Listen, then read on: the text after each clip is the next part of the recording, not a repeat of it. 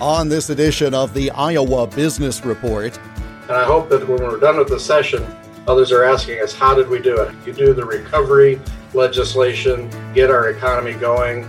Coming off of a legislative session like no other in 2020, the key issues facing the Iowa General Assembly in 2021 look very similar. An update on the legality of requiring employees to get a COVID vaccination. And you'll learn about an Iowa business that keeps its clients well covered across North America. This is the Iowa Business Report for the third weekend of December 2020. The Iowa Business Report is presented with support from the Iowa Association of Business and Industry. The Iowa Association of Business and Industry has been the voice of Iowa business since 1903. Learn more online at iowaabi.org. Here is Jeff Stein. In less than a month, the Iowa General Assembly will gavel into session under the Golden Dome of the Capitol in Des Moines. Republicans hold sizable majorities in both the House and the Senate, but there are a number of issues that may receive bipartisan support tied to growing Iowa's workforce and economy. J.D. Davis is Vice President for Public Policy. Brad Hartkopf is Director of Public Policy, both with the Iowa Association of Business and Industry. Their offices are just a few blocks from the Capitol building. We connected via Zoom on Tuesday, December 15 to discuss some of the key priorities for the upcoming session. And looking at what is important today and what was important pre COVID, what we learned was the same issues are important. Uh, it has just magnified the public policy needs. Uh, and I'm thinking specifically of a couple of things as it goes to workforce. One of them is uh, childcare and the need for childcare. Before COVID, we needed childcare because we were working at virtual full employment and needed to figure out how to get more people into the workforce. Childcare is still important now, as every parent in Iowa knows, with kids at school age needing to be able to be available for teaching children and doing other things or having a way to have their children taken care of while they try to return to the workforce or stay in the workforce has been very important. Equally, uh, workforce housing is another issue that we'll be pursuing in the 2021 session that was important prior to that. Getting people to be able to live near where they work is still a priority, and getting uh, well trained workers available for employers still an important issue post COVID uh, or in the end days of COVID as it was prior to COVID. And I recall, JD, you mentioning that a year ago when we spoke in your offices. How are you going to tackle the problem now that might be different based upon the experience that we've had over the pandemic? Well, we certainly have a lot more experience with non-traditional childcare need during the uh, the pandemic. Some of it's going to have to focus on education policy and getting people back to school as much as it's going to have to do with providing best practices to employers and employees of some of the success stories that have occurred as folks have dealt with childcare as an issue through COVID. So we see ourselves as a clearinghouse on best practices. We see ourselves as trying to bridge some of the issues of getting people back to work by getting people back to school as well. And Brad, JD's comment there suggests quite accurately that so many of these things are intertwined. You can't talk about workforce without talking about childcare. You can't talk about childcare without talking about education. That makes this even more complicated, shall we say, or complex, maybe a better phrase, than some might think from the outside. I would certainly agree with that, Jeff. And JD laid it out very well. And one other issue to tack onto that is the issue of broadband. And that's something that both parties the governor, uh, all the leaders in the legislature are uh, they want to continue to expand that to deploy it in, in, rural regions as well as urban regions. As JD talked about with childcare and education and kids learning online and through hybrid models. I've heard stories of my colleagues and friends up in the Ankeny area. They've had children and they haven't been able to have a robust broadband access just because so many people are on the, the infrastructure that typically aren't. And so it's really not just a rural issue. My eyes have been open to it, and I think others as well, that it's an urban one too. And I think that's where you're going to see a lot of focus of the legislature. And I think you see that in the House. In particular, they've established an information technology committee. And so uh, the speaker really putting a lot of emphasis on that this year coming up. And of course, the speaker from a rural area in Butler County. And as someone who lives in the rural area, Broadband has been an issue that we've just dealt with. And so it's, it's interesting for you to note quite accurately this now is encompassing everyone. I never would have thought a large city by Iowa standards, large city like Ankeny that just added another high school in the past few years, growing, would have a broadband issue. Yeah, I, I, couldn't believe it when I heard it from my my friend, and uh, you know she has three children, and it's um, something to behold. And so uh, that's going to be a focus of ABI. That's a priority of ours under infrastructure, and uh, we're going to put a shoulder into it to ensure that something positive gets accomplished next year. JD, when we talk about business and industry and workers all working together to be successful, typically we think of economic issues, but it obviously transcends that into some of these, I'll call them quality of life or home life issues, as mentioned. But there are some economic issues, and revenue for the state treasury is always an issue. Do you have enough money to fund the programs? Revenue comes in a variety of forms. There's been some talk, and the governor's kind of stoking the fire on this again about changing some revenue models with regard to taxation. Does the association have any preference or thoughts on the issue of taxation and how that plays out with regard to the input you've gotten from members? Well, I tell you what, we have heard from members.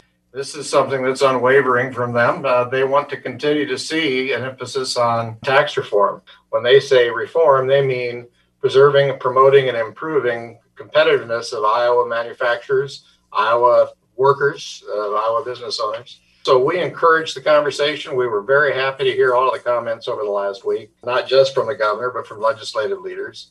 Iowa has to step back and pat itself on its back. We have healthy ending balances, we have full reserve funds. We have managed the influx of federal money to help aid with managing the coronavirus in a very good way. We're very, very pleased on behalf of manufacturers and all employers to note uh, the governor's wise, wise decision to put some of the federal money for Iowa into the unemployment trust fund, almost a half a billion dollars.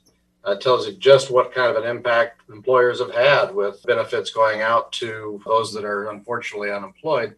But it also preserves Iowa's competitive position to have this money in the trust fund so that employers will not be looking at unemployment tax increases that would have happened automatically in 2021 had the governor not taken that action.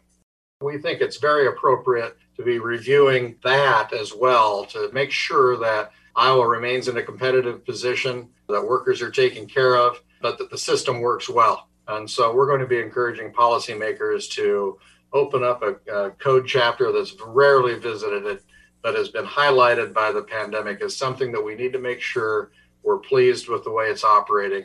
We have some ideas and we'll bring those in 2021. Final question I'll ask you first, Brad, and then ask JD to weigh in. If we have a conversation in six months, let's assume after the 2021 legislative session, key thing or things that might be connected you'd like to see as an accomplishment of the General Assembly, identify that. Well, I think, you know, from ABI's perspective, I think some of the ideas that JD commented on regarding unemployment tax reform, those are something uh, that we're going to be bringing forward to ABI. If we could make some good progress there, I think that's something that we could be proud of. I think our priorities workforce, infrastructure, regulatory reform. Anytime we're able to get that done, more dollars to Future Ready Iowa, the Employer Innovation Fund, the Last Dollar Scholarship Program, broadband deployment, and uh, eliminating any red tape for our members that we can. I think those are obviously great accomplishments, and we'd be proud to talk about those throughout the year. JD, what else is on the list? Brad did a good job on the specifics. I'll, I'll just give a general observation, and that is going into the pandemic, Iowa was in a position where our Economic Development Authority was getting questions from other states, other jurisdictions. How is Iowa doing it? You know, we had low unemployment, we were building businesses, we were attracting businesses, and now we've gone through the pandemic. And I would say the midstream grade is for Iowa is that we're doing this better than our peers. And I hope we're getting questions on how are we doing it with our strong financial position and really compressing the recovery. I know that'll be a focus of this legislative session for the next few months, not maybe all six months, but the next four, four and a half. And I hope that when we're done with the session, others are asking us, how did we do it? You do the recovery legislation get our economy going, sustain our low unemployment that we have now already, and just dig out like we got ourselves in a good position before we got in. J.D. Davis is Vice President for Public Policy. Brad Hartkopf is Director of Public Policy, both with the Iowa Association of Business and Industry. We connected via Zoom on Tuesday, December 15. There's much more to the conversation. You can hear it all by listening to the IBR Extra podcast by going to totallyiowa.com and clicking on radio programs. Still to come, more COVID legalities and a business with a unique product that protects a variety of structures across this country and beyond. You're listening to the Iowa Business Report.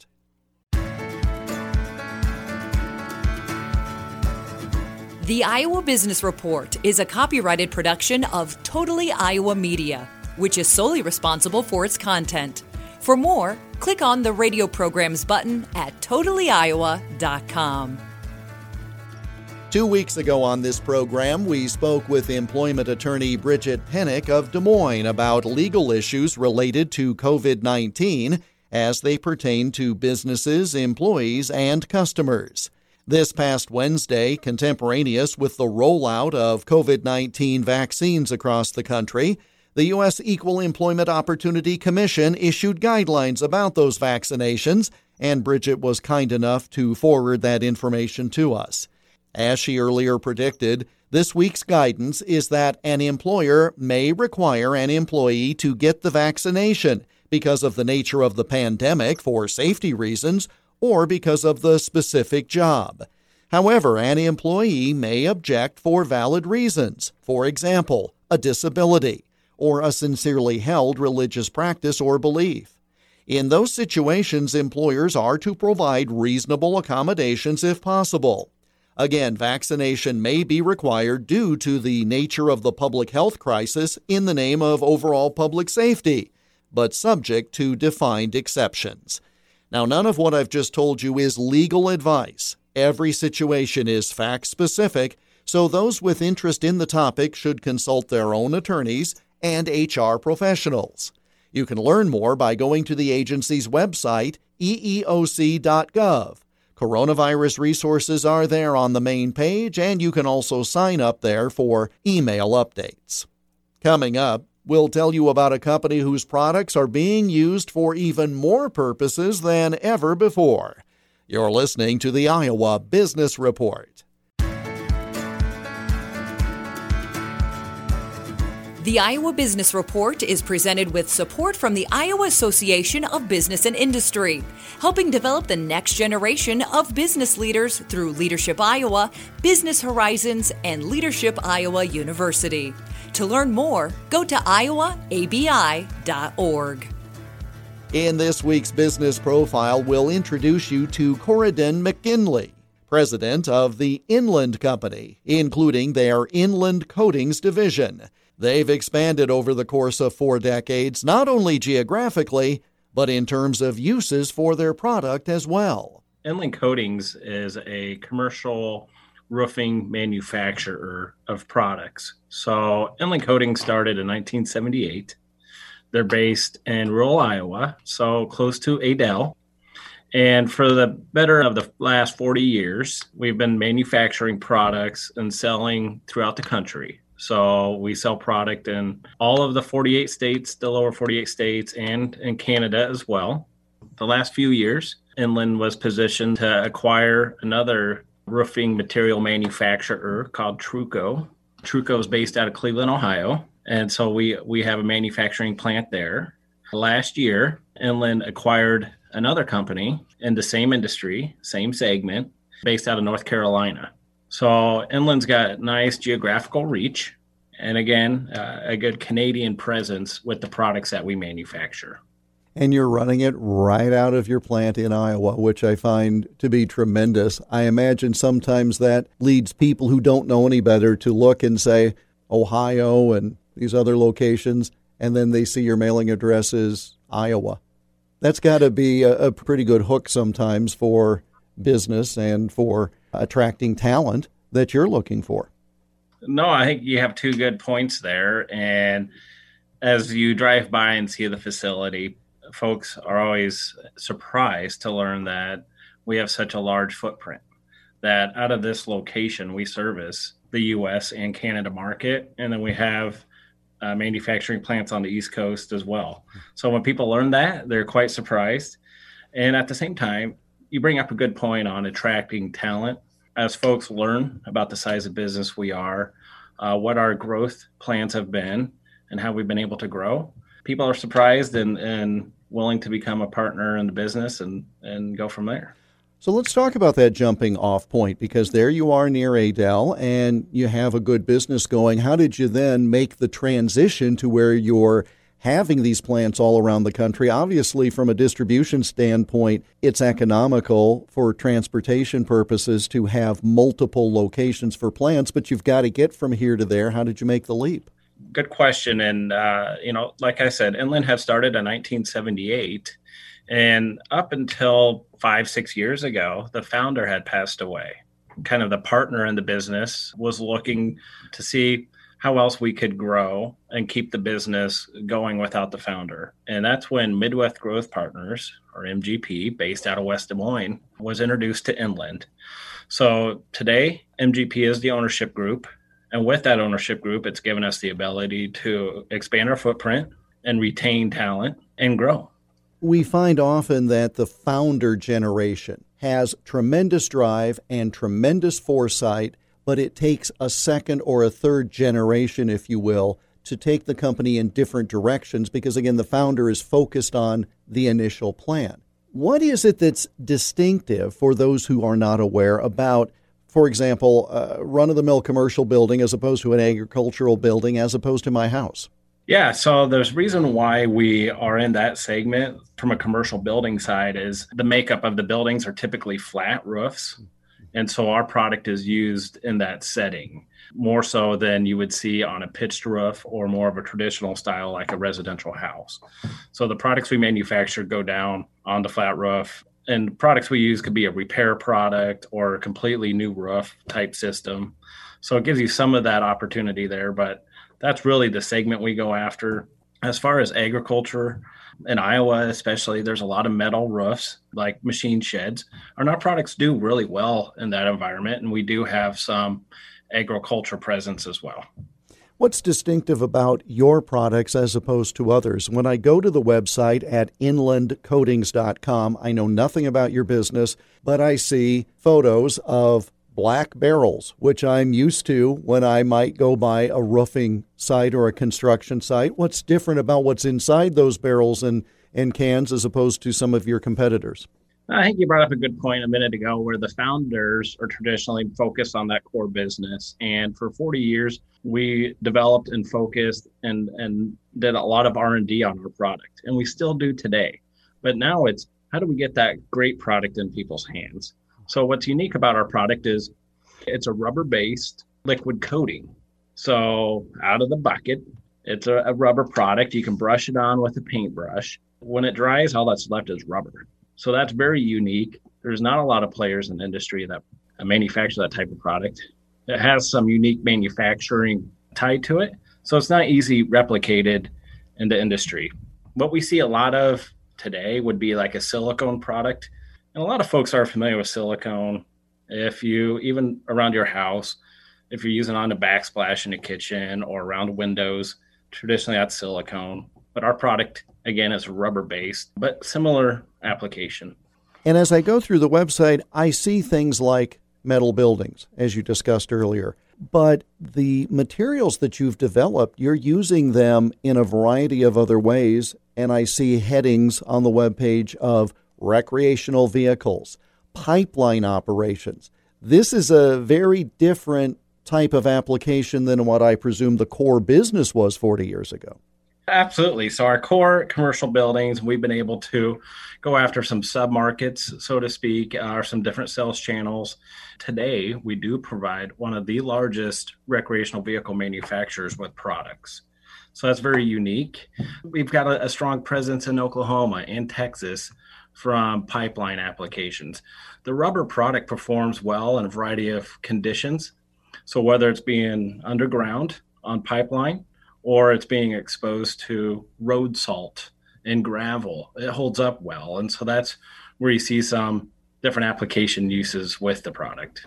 What are some of the challenges that your business faces, either within the industry for market share or these days businesses are dealing with things that we wouldn't have discussed a year ago prior to the pandemic? So, what are some of the challenges as 2021 nears that Inland is facing? The challenge, I'd say, and it's not necessarily a bad challenge, but is the market is conditioned for silicone type applications. Again, that product that you can buy at Lowe's or Menards. That's what I'd say the general population or a contractor is used to applying. And so the challenge we have is again just making our contractors aware of the product, why is it unique, how it can be leveraged and utilized in various settings. And that's what we continue to, to face day in and day out is the awareness behind why a rubber-based product has better performance and is superior over more traditional coatings.